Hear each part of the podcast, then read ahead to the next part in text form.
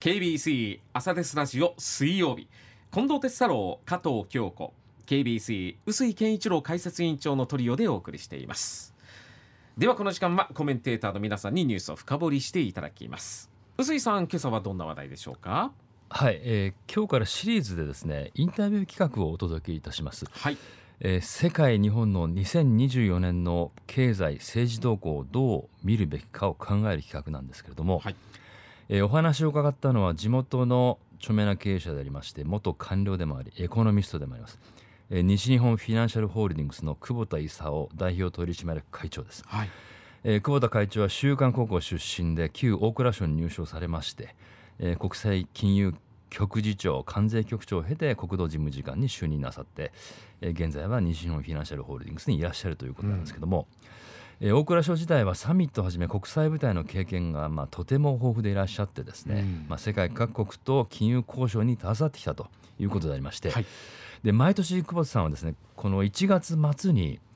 経済金融の見通し世界日本そして九州と題しまして講演を行っておりまして、ええ、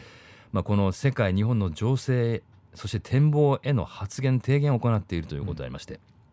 今年で実に17回目ということなんですね。うんえー、大変まあ毎年興味深いお話されるんですけども、はい、まあ、インタビューではまあこれを踏まえてということでねあの現状世界情勢を見ながら2024年の経済の特性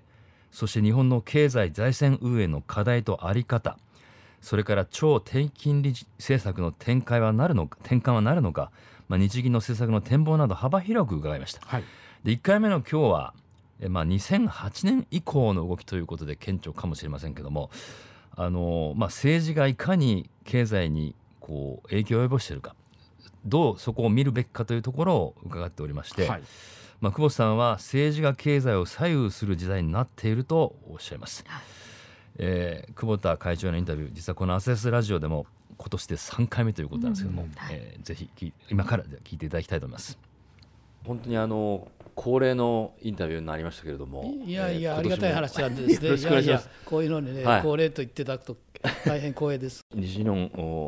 フィナンシャルホールディングスの久保田勲会長のお話を伺うということですけども、はい、政治が経済を左右する時代なんだというふうにおっしゃいましたけど、我々にとって大事なのは経済が実際にどうなるかであって、うん、えそれが必ずしもその経済的要因だけでは動いてないと。うんいうことに気がつきましてね。でそれでそのいわば経済見通しは、まあ、あのそういうこの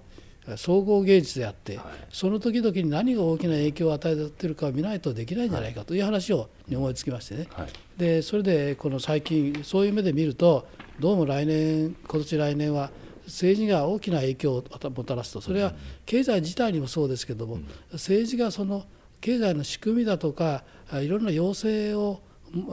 するんですね。でそれに従って経済政策を立てられるんでですね。で今年なんかはその数字の予測が非常に難しいんだろうと。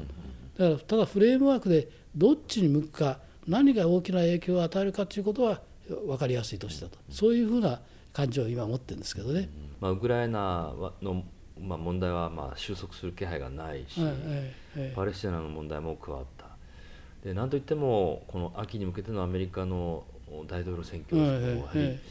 どうも大方の見方ではトランプさん強そうだっていう感じ ですけども、ねええ、もしそうなるとやっぱりこれまた大変革というかどうなんですか、うん、いやそれはまさに大変革でしょうね、はい、一つはやっぱりアメリカファーストですからあらゆることはアメリカの利益を第一に考えると。でそれは実は政治的に非常に大きな意味があるわけで安全保障世界の安全保障についてアメリカが責任があるっていうスタンスを崩すということになりますからね。だからこれはまあえらい話でしてだから NATO からもまあ言葉通りに取りますとね、うん、NATO, から NATO からも脱退するかもしれない。今ウクライナに圧倒的多量の援助をやったやってるのはアメリカですからそのアメリカが西欧 NATO を中心とした西欧の陣営から手を引く、あるいは薄くその手手薄にするということこれはもうえらい話ですね。だからもう一つは経済的にはもう非常にアメリカファーストですからとにかく今の世界貿易体制の WTO ももう無視してもいいっていう話ですからね、えー、もうあの一説には俺が大統領になったら60%の輸入関税をかけると言ってるわけです、まあ60%はないでしょうけど、まあ、輸入関税を高めるということはこれはもうまず間違いない、えー、それからこの補助金国内企業のための補助金もどんどん与える、でそれから安全保障の観点から気に食わない中国との取引は自分たちもやめるけども日本やヨーロッパもやめろみたいな話になってくる。そういう意味でねこれはやっぱり大変な話なんですね。それに対してどう身構えるかっていう、ええ、こう政策の立案っていう、まあ、本当のベースのところも、これはどういうふうに構えるべきなんですかこういう時っていうのは。だからこういう時はですね、はい、ただそのやはり大きな流れをあの見過ごしてはいけないとね、うん、その大きな流れと言いますのはやはりその、えー、トランプさんの言っていることは極端ですけどもやっぱりウクライナの戦争以降ですね、やっぱりグローバリゼーションというか国際的な分業体制に対するシステムが壊れてきてるんでね。でこれはねトランプさんがなろうとなるまい。と続くわけでありますんでね、まあ、そういう意味では例えばそのなるべくその自給自足体制とは言わないまでも、まあその頼りになる地域との取引を増やすとかですね、それからまあ盛んに出てますけどもレアメタルなどのように、まあ、中国に極端に依存することはやめるとか、まあそういうふうなことが構えること身構えることが一つだと思うんですね。それからもう一つはあのこれは私の少数説でまだ多くの議論はされていませんけれどもやっ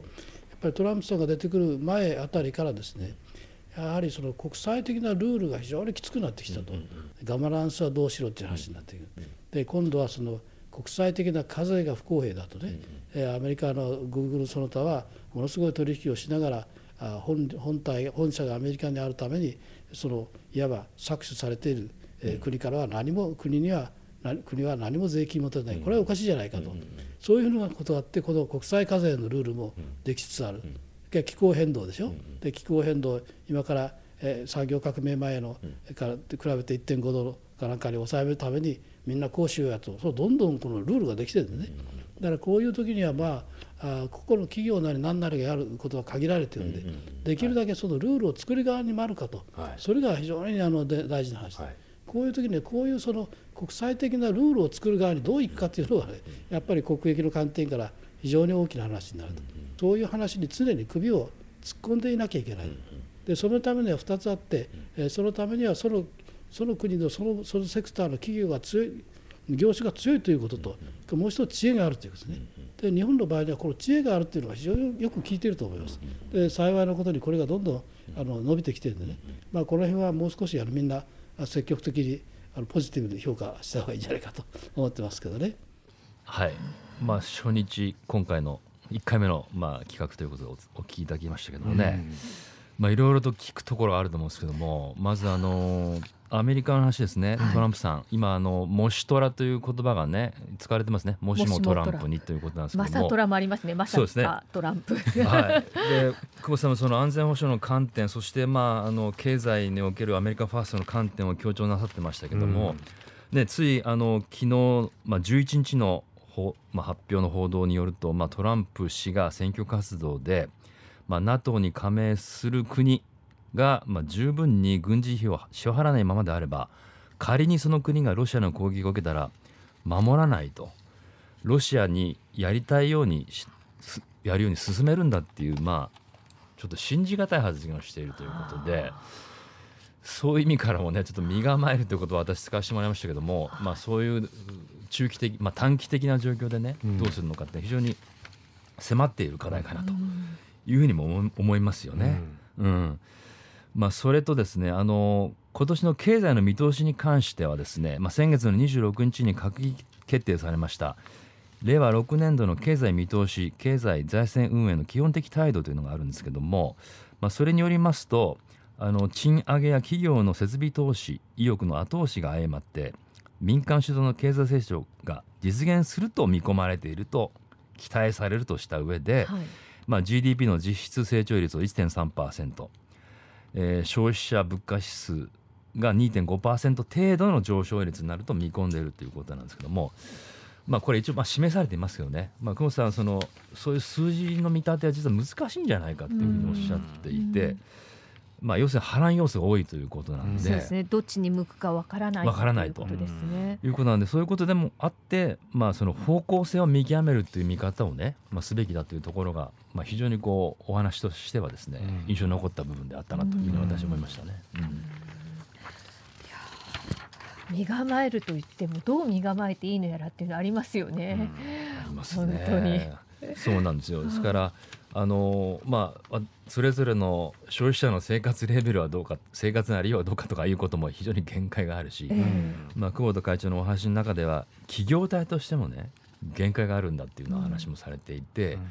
まあ、国際的な枠組みの中のルールが一方で厳しくなっているから、はい。はい、そこにそのフレームワークを作るところに日本が常に参画できるかどうかっていうところが、まあ、これからの生き残りっていうかね、まあ、競争力確保の重要な、まあ、要素だっていう話がありますんでね。この辺やっぱりきっちり見とくところなんですよね。なんかかつてのようにまた人口が多くてその GDP も高くて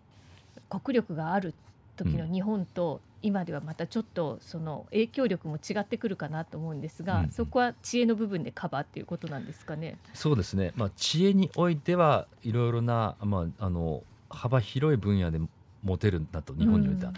ただあの確かにその人口のまあ減の問題もあったりしましてですね。うん、まあ日本のその得意不得意分野もあるということだと思いますけども、はい、とりわけそのまあ、強い自信が持てるセクターに関してはね、えー、そこについてはとりわけしっかりあの抜け目なくね、うん、世界に関わっていくプレーマークを作るところにあるべきだというところは確かにそうだなっていうね、うん、まあ、要するに強みを発揮するということに尽きると思うんですけどもそういうお話かなというふうに思いますけどもね。ただまあそういう意味では後輩たちは結構頑張ってるんだよっていうそういうエールも送ってましたもんね。送ってました。あの具体的にね、例えばあの OECD の租税委員長に、うん、まあ元財務省の財務官がになったとかですね。これあのパリにあの本部がありますけども IEA、うん、国際エネルギー機構の事務局長が日本人がになったりとか、うん、今は違いますけどね、そういうこともやってるんで、うん、そこはあのいろいろとまあ世界にあの出ているんだというふうな話もあるんで、そこはねあのペシミスティックになりすぎてほしくないっていうのは久保 さん強調されてましたのでね。まあご自身がやっぱ官僚としてやってきたところと踏まえてやってるというところもあるということをね、国民として見ていただきたいということだと思うんですけどね。はい、いやでも本当にもしトラですけどトランプさんになったら大変なことではありますよね。そのプーチン大統領もそうですけど対話ができないという、うん、そのね